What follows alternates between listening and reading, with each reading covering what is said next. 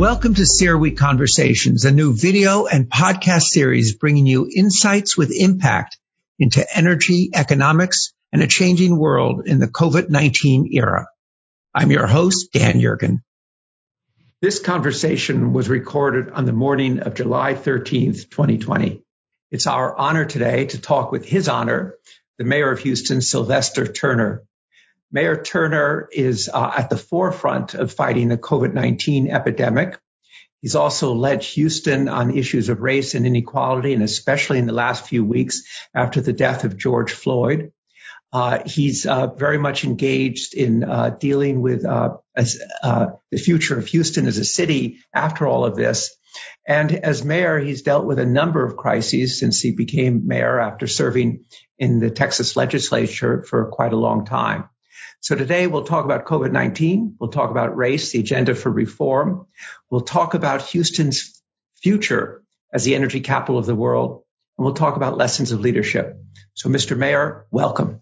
Thank you, Dan. And it's good to be with you. And, uh, and I certainly want to thank IHS Markit for, for all that you all have been doing for the city of Houston. Well, thank you. And our partnership with the city has been obviously very important to us for many years. I had looked forward, of course, at CERAWeek at the beginning of March of this year to having a conversation with you on stage in the George R. Brown Center, but it wasn't to be. And obviously, it would have been a very different conversation uh, from what it is today. You've acted decisively as mayor. You canceled uh, the rodeo and uh, other things to seek to keep the city safe. Now we're seeing this big spike in uh, COVID-19 cases. What happened? Well, you know, uh, and, and, look, and let me thank you all because, um, you know, we talked, um, I think it was the latter part of February about whether or not to continue or discontinue CERAWeek. And, and I want to thank IHS Markit for just being an incredible partner. Uh, CERAWeek, of course, was canceled. That's after 30, conse- 30 plus consecutive years in the city of Houston. And then, as you mentioned, uh, Right after that, um, the Houston Livestock Show and Rodeo, the largest rodeo in the world, uh, that also came to an end, and that has been going on for like 80 consecutive years.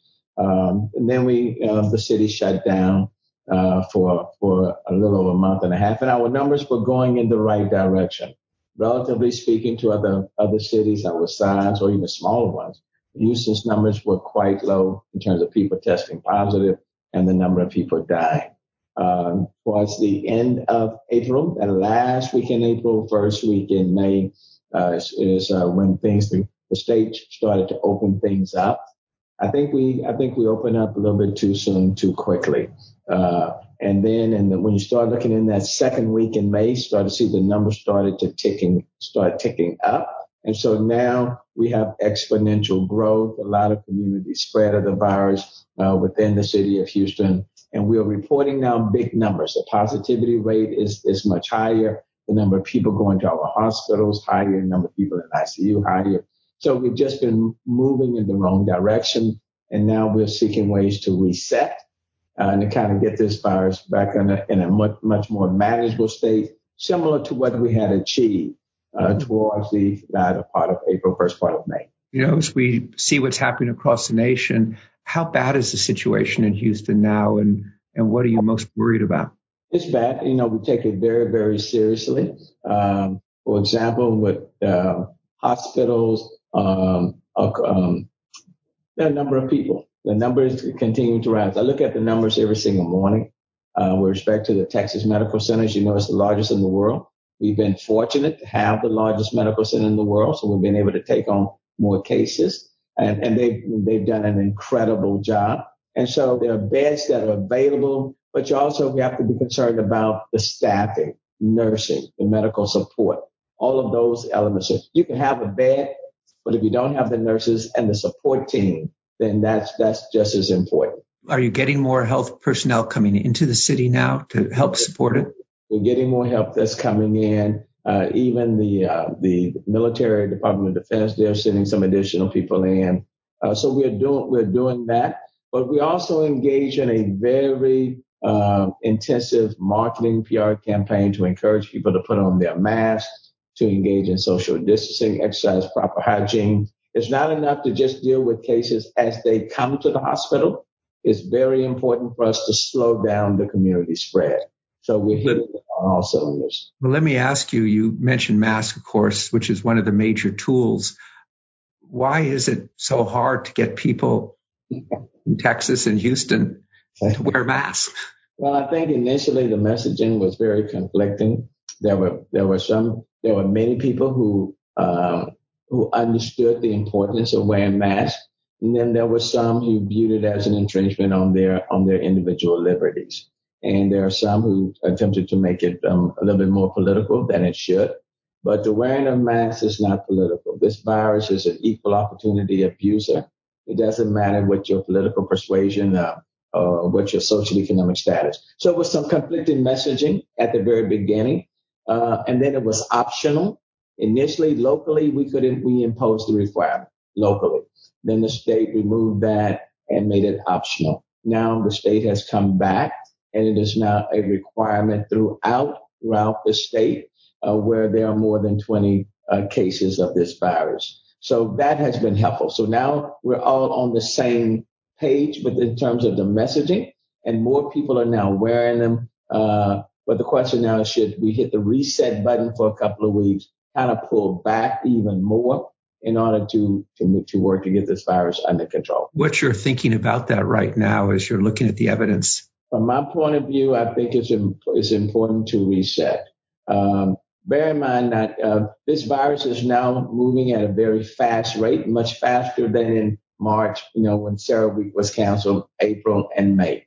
So it's, uh, I call it a forest fire right now.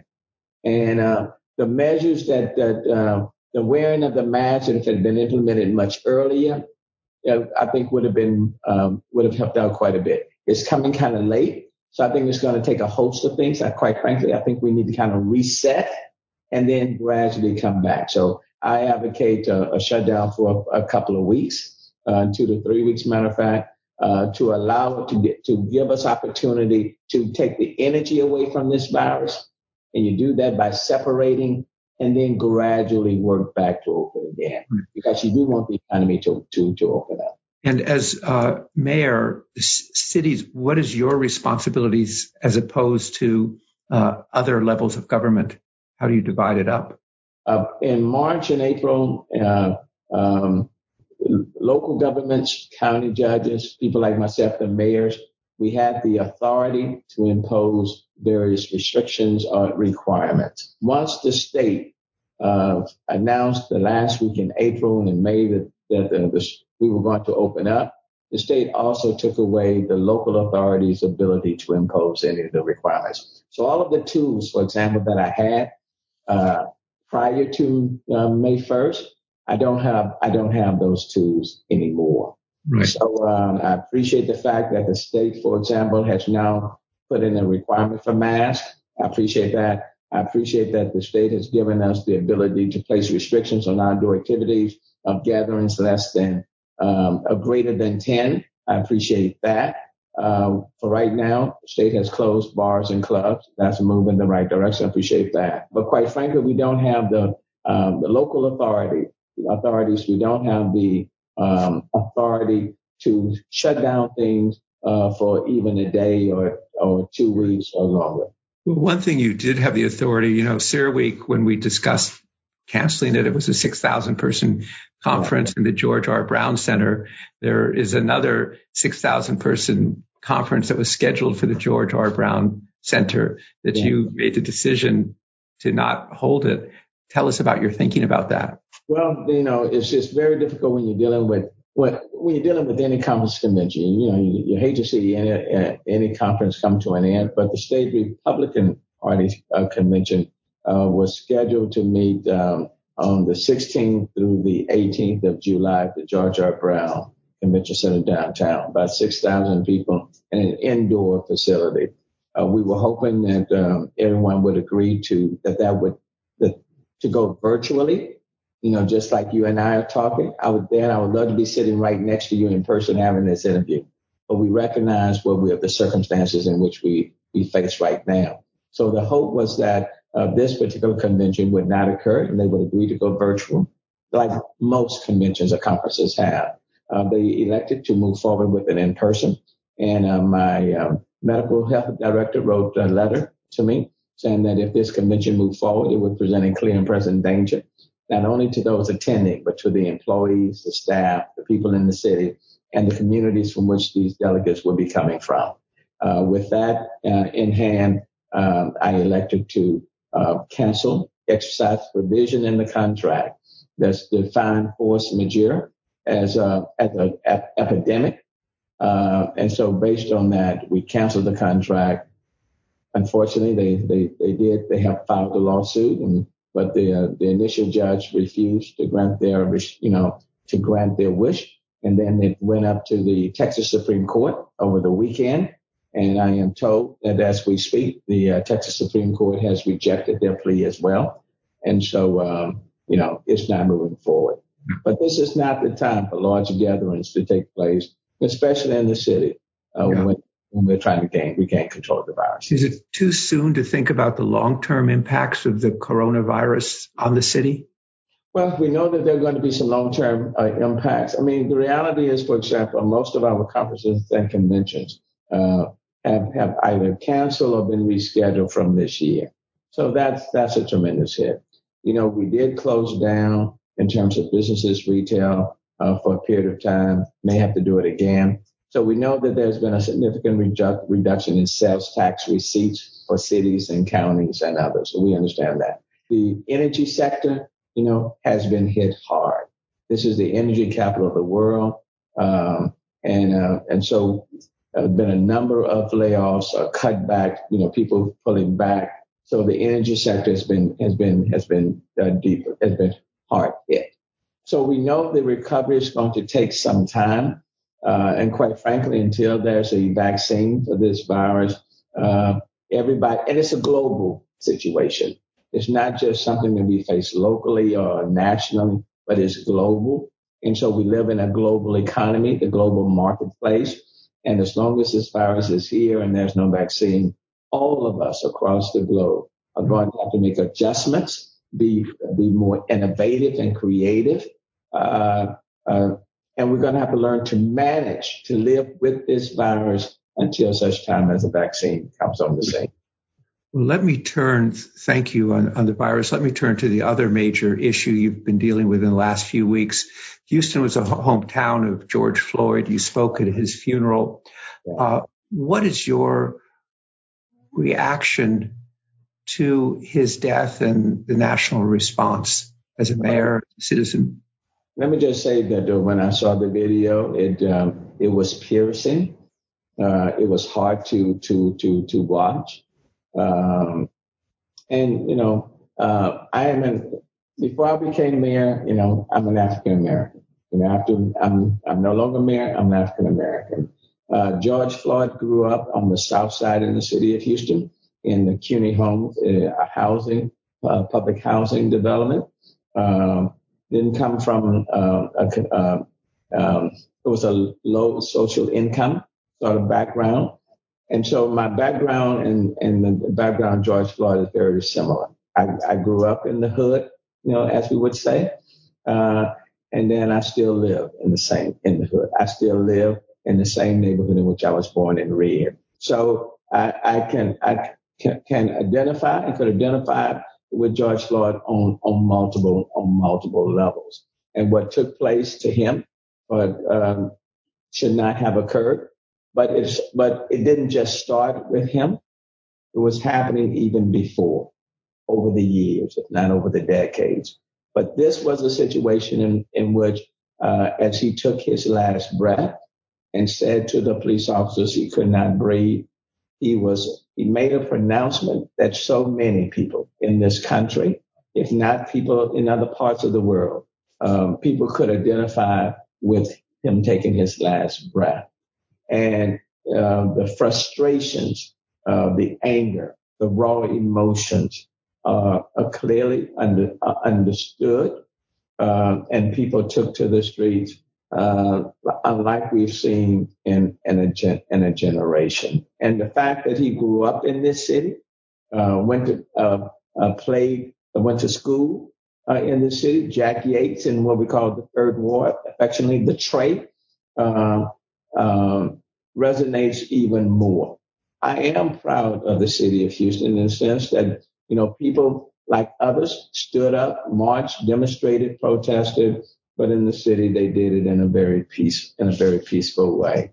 But there are major reforms, initiatives that need to take place. Uh, we want to remember George Floyd. It's justice for George Floyd. It's recognizing that communities like the one in which he grew up in, these communities, we need to significantly invest in these communities, uh, communities that have been underserved and under-resourced for decades. You spoke at his funeral service about what the city of Houston will do going forward. What is, what what do you see as the agenda for uh, for reform and for equality? On multiple levels, on police reform, uh, things like the requiring law enforcement, police officers to intervene when they see other police officers violating policies, procedures, and law. We put that initiative, I signed an executive order that, in, that says to our police officers, you have a duty, a right, a requirement to intervene. Uh, you have a requirement to provide a verbal warning where practical before using deadly force. That you have a requirement to de-escalate before using deadly force. Um, that you can't just go and get what we call these no-knock warrants uh, and go busting into somebody's home uh, without uh, the police chief or surrogate signing off. There are number re- reporting incidents of where deadly force has been used.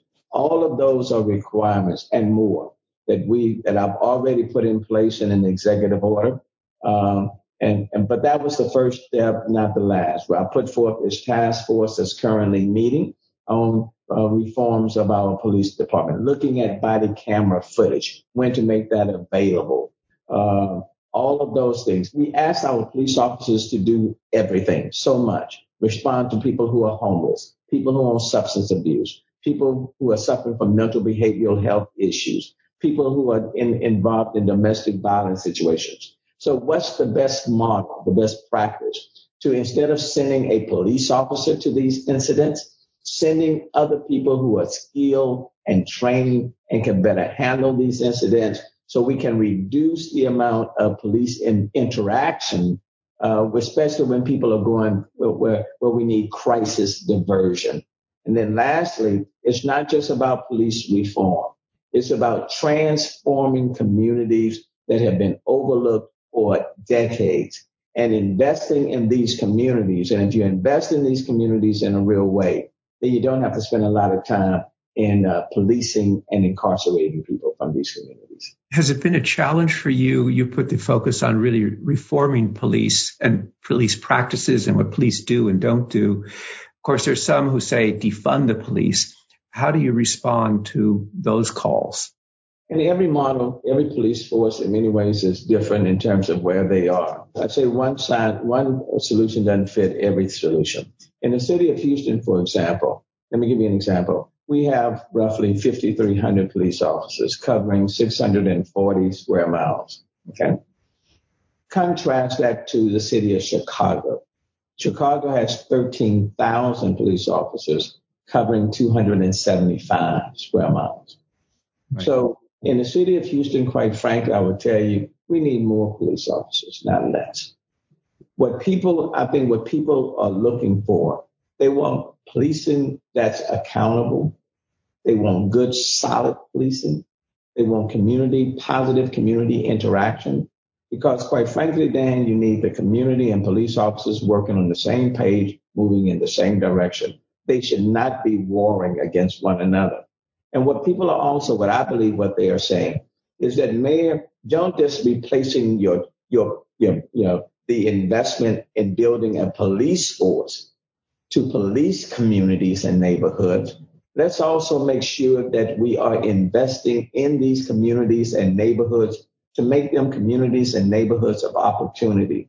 Make sure that when you when you're looking at people coming from communities that have been overlooked, that you see kids black kids, boys and girls, uh, Hispanic children uh, that are that can that can achieve and can be the mayor of the fourth large city. So invest in these communities so that these communities can uh, people can grow up and thrive and succeed. And, and, and I think that's what there's a lot of frustration across the country because there are a lot of communities like the community in which George Floyd grew up in that simply have been overlooked. And mm-hmm. people have become frustrated and they're angry. And the only people, for example, that they see on a regular basis oftentimes are police officers in their communities. And when you call a police officer, in many cases, it's not always, in most cases, it's not a good thing. So we are asking police officers to do too much, way too much. And quite frankly, we are not in investing enough in communities that have been under overlooked and underserved, like the community in which I was born and still live in. That's what we are trying to reverse in the city of Houston. Well, you mentioned, of course, of course, across the nation as the mayor of the fourth largest city in the nation and what is probably the most diverse city in the nation and as the most senior African American mayor in the country. How do you see your voice um, playing out across the national conversation on these issues? Well, you know, we are, we are in this city, we are highly diverse, but you can be diverse, separate, segregated, and apart. The question is, can you be diverse and be inclusive at the same time? Because there are a lot of diverse societies around the globe, but they are not inclusive societies. And then can can you build us a society where people where people can aspire to be and achieve their their their, uh, their God given potential? Uh, and and can you build a society where people have their dreams and their hopes and their aspirations? When people lose hope, when people come to the conclusion that people that the system okay doesn't care or that the only thing that the system wants is to contain and suppress and incarcerate, then you have a problem. One of the reasons then why I have chosen to live, to remain in the community in which I grew up, and I say the hood, and I say it in an affectionate way, is my way of providing an ocular, um, a very um, public statement that I, I'm here, I grew up here, I'm still live here, uh, I'm not running away, but I'm but I've cast my anchor down.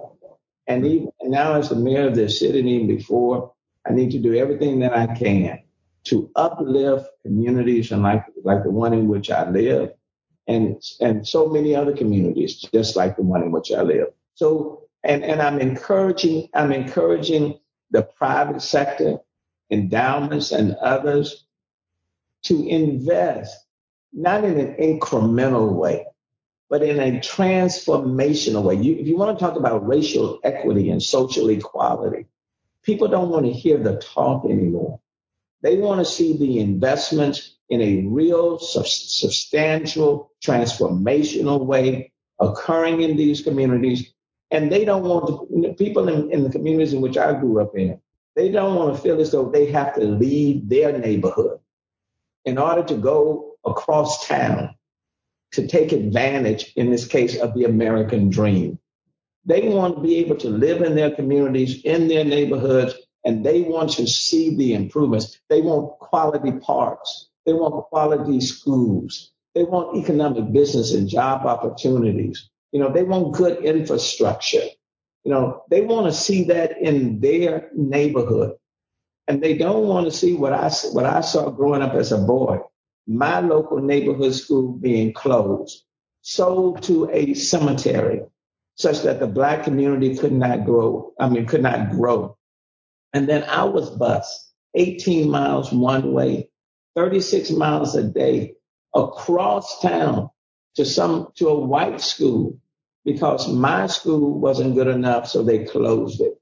So, you know, they don't, they don't want that. They, they want people to recognize, to be able to say Black Lives Matter, that my community is important, and they want to see the investments. They just, just don't want to see police officers. They want to see the system, the overall establishment, recognizing that uh, just like people have quality parks in their neighborhoods, they want to see those quality parks in neighborhoods of color. Thank you for that. You mentioned the business community uh, role in this. How do you see the business community re- responding to this well, agenda? I, I, certainly in this city, I have asked the, the, the, business community and others to respond in a very transformational way. When I came became mayor, I put forth an initiative called Complete Communities. Uh, four years ago, it was hard to uh, articulate it then, get people to understand it because it was very ambitious. I mean, it wasn't just it wasn't just building a building. Okay, people, you know, you, if you want to erect a building, people can see that. They, they can see the blueprints. They go, okay, Mayor, how much does this building cost? It costs thirty thousand dollars. I'm just using that as an example. Okay, we can fund that. But when you go to, when you go to the private sector and other places, and you're talking about investing in complete communities, you know, uh, you know, where it's, where it's, it's just parks, it's economic, it's workforce, it's business opportunities. I mean, all inclusive. It's very hard for people to get their arms around it. And then when you're saying to them, these are these are initiatives that the community people want. Okay. Oftentimes, what I'm what I've seen over the last four years, when you go and ask for help, uh, people don't mind giving on things that they want to give to. Okay. Uh, but when it's something that they may not be comfortable with, uh, then it becomes very difficult. And what has come from, I think, from George Floyd's uh, situation is that people are saying, listen, listen to what we are needing, listen to what we are asking for. And then they're saying, um, be willing to uh, assist in a very transformational way to make those things happen. I think in the in the city of Houston, I think the uh, the business community and others are, are beginning to get it. And because what I've said to the people in, in this city, and I love this city and I'm proud of the people in this city, the protests from George Floyd in our city have been relatively peaceful. When you look at other cities around the globe, around the country, been relatively peaceful. It doesn't mean that the same level of frustration is not in the city. Doesn't mean that. And you don't reward peaceful protest by doing nothing. You don't reward peaceful protest by saying, oh, Houston fared quite well. You know, so we are different from all of, from the New Yorks and Seattles and LAs and Atlantas. We are different. No, it simply means that at this point in time, we've been fortunate. Right. And the way to stay at the head, the way to lead, is to recognize that we've been fortunate. And now let's hear and listen to what people are saying, recognize the needs that exist, invest in a very transformational way. And then I think what they will recognize is that, quite frankly, it will be good for it'll be good for everybody. Thank you for those powerful words. Let me just um, take you a little further on the future of Houston and just in a, in a and one other topic in the time we have left uh, to ask you the future of Houston. As you say, it's the energy capital of the world. Um, does it stay the energy capital of the world? Uh, what does yeah. Houston do, need to do to stay at the forefront? It's the energy capital of the world, and we intend to stay there because it's, uh, you know, at one point in time, Dan, as you know, we were talking just about oil and gas, fossil fuels. Now we've expanded. It's not just oil and gas, it's the energy sector. And now we even talk about energy transit, transition. And we discussed that uh, at CERAWeek. And, and now we've incorporated all the talk about uh, uh, innovation, digital innovation within the energy sector. Uh, all of those things are uh, startups, technology, innovation. Um, and now we're talking about renewables. In the city of Houston, for example, uh, just uh, uh, in April of this year, we put forth our climate action plan, supported heavily by the energy sector. BP and others have been very supportive of that. Uh, we're talking about carbon neutrality by 2050, uh, working in adherence with the Paris, Paris Agreement. Uh, there are a lot of things that are taking place, taking shape within the energy sector right here in the city of Houston because, you know, the crown that we have worn in the past, being the energy capital of the world, we're not yet ready to relinquish that right. crown.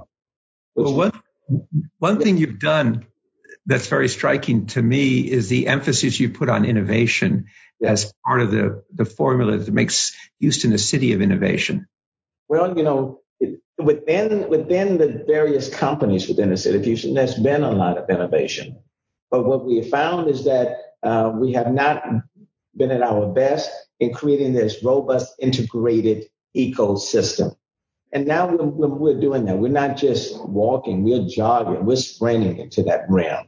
And the energy sector, for example, is working very closely with the health, with our healthcare delivery system, the world class uh, largest medical center. So they're working together. NASA, for example, they're working together.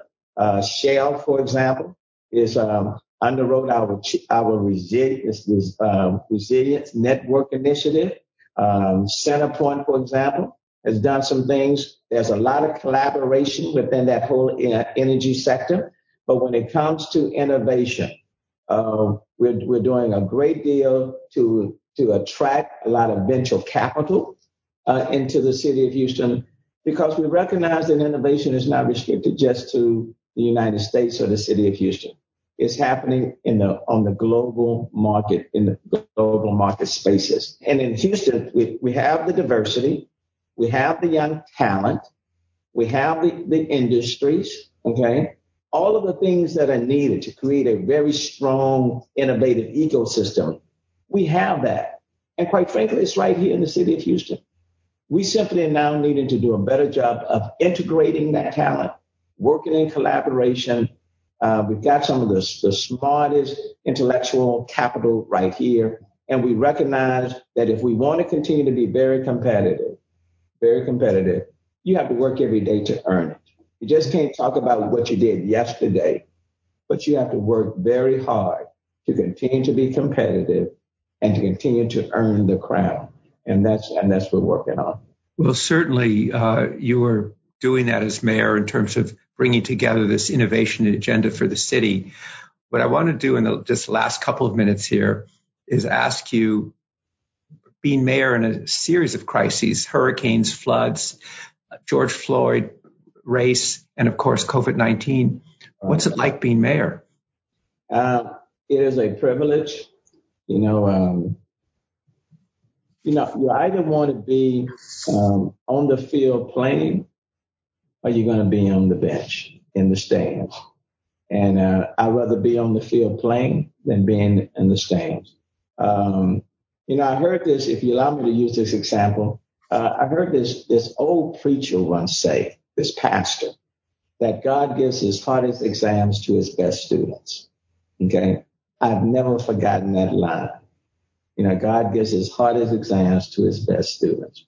Um, we certainly have uh, been faced with a number of challenges within within this city, but we have proven to be highly resilient. And what what place in the world doesn't face stresses and shocks?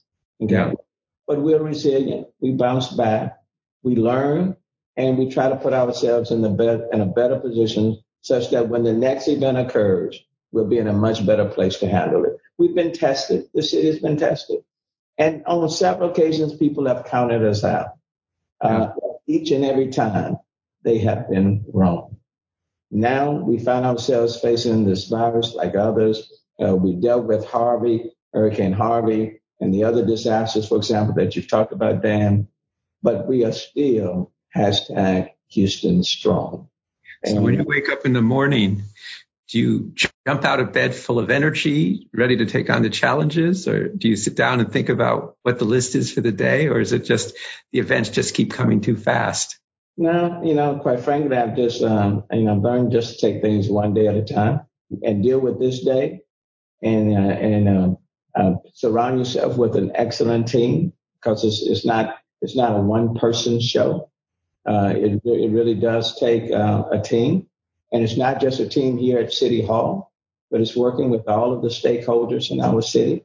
We're stronger when we work uh, together. Uh, and when we recognize that, um, you know, um, we've been very fortunate as a city, as a city. Um, and as a result, there are many challenges that will come our way. That's just the nature of, that's just the nature of life. You've been a political leader for a long time, but many of those years were spent in the state legislature, which is a different kind of experience now. Here you are as an executive leader in your second term as mayor. Uh, and just what do you find as you think about it, the lessons for leadership, having been through, I guess we could at least count seven crises? Quite frankly, all of those experiences uh, have helped to um, um, have helped me to deal with the crises that have, that, that have come before me since I've been mayor. Um, you know, you have to be calm in the midst of a storm. Okay, that's important. Um, you also have to be confident. Um, you have to uh, um, be very attentive. You have to be, you have to be out front. People will take their cue from from you. Uh, you have to be very upfront with people, transparent. That's important. You have to identify what the challenge is, and then you have to come up with solutions, and then you have to implement. Okay. And quite frankly, you don't have a lot of time to be going back and forth. So you assemble a good team. You you want um, uh, advice and people's suggestions, the ideas, the recommendations, and then you and then you have to decide. You know, you know what's the plan, and then you have to tell your team, now let's execute it. Uh, but people have to have confidence in their leaders, and they have to, and, and there has to be a trust relationship as long as you can maintain the trust and as long as people believe that you're acting in their behalf with the best information that's available, then people will follow and people will listen. And so that's what I learned in the different crises that we've met. Be upfront, uh, provide the information to people, uh, let them know you are aware of the situation, you're knowledgeable, you can handle it, that you will manage it, uh, and then uh, you just move and you move forward. One other thing that you bring to it at the same time is a sense of vision that people can gather around and your ability to articulate that. In any crisis, Dan, no matter how bad it is, people have to feel as though we're going to come through it and we're going to come out stronger on the other end. Okay. So you, you have to be very clear with them as what the problem is, what it's going to take to get us through it. And then this is how, once we come through it, then this is how we're going to move forward. Uh, and if you do that, then people will rise to the occasion. Because quite frankly, most people underestimate their strength. And sometimes you just have to showcase, you have to let them know you can do this. We can, we can do this. This is the plan to get us through this. And then this is the vision. This is the plan and the vision as to where we're going. Uh, and then you have to be honest with people because uh, um, it's not about one and done. Life is, it presents a series of challenges. And sometimes it's not just one at a time. Sometimes you have to deal with challenges two and three. We're in the midst of the coronavirus. We're dealing with the George Floyd situation. You know, it's not just one. It's two and three things at a time. And uh, for some people, it may be overwhelming. Uh, and so you have to, in some way, you have to find a way to show them just how strong we are. Well, mayor Turner, you're the right mayor at the right time. And we thank you very much for this wonderful conversation today. Thanks, uh, thanks again for tuning in to another CERAWeek conversation presented by IHS Markit. For the complete video series and previous episodes, visit us online at CERAWeek.com.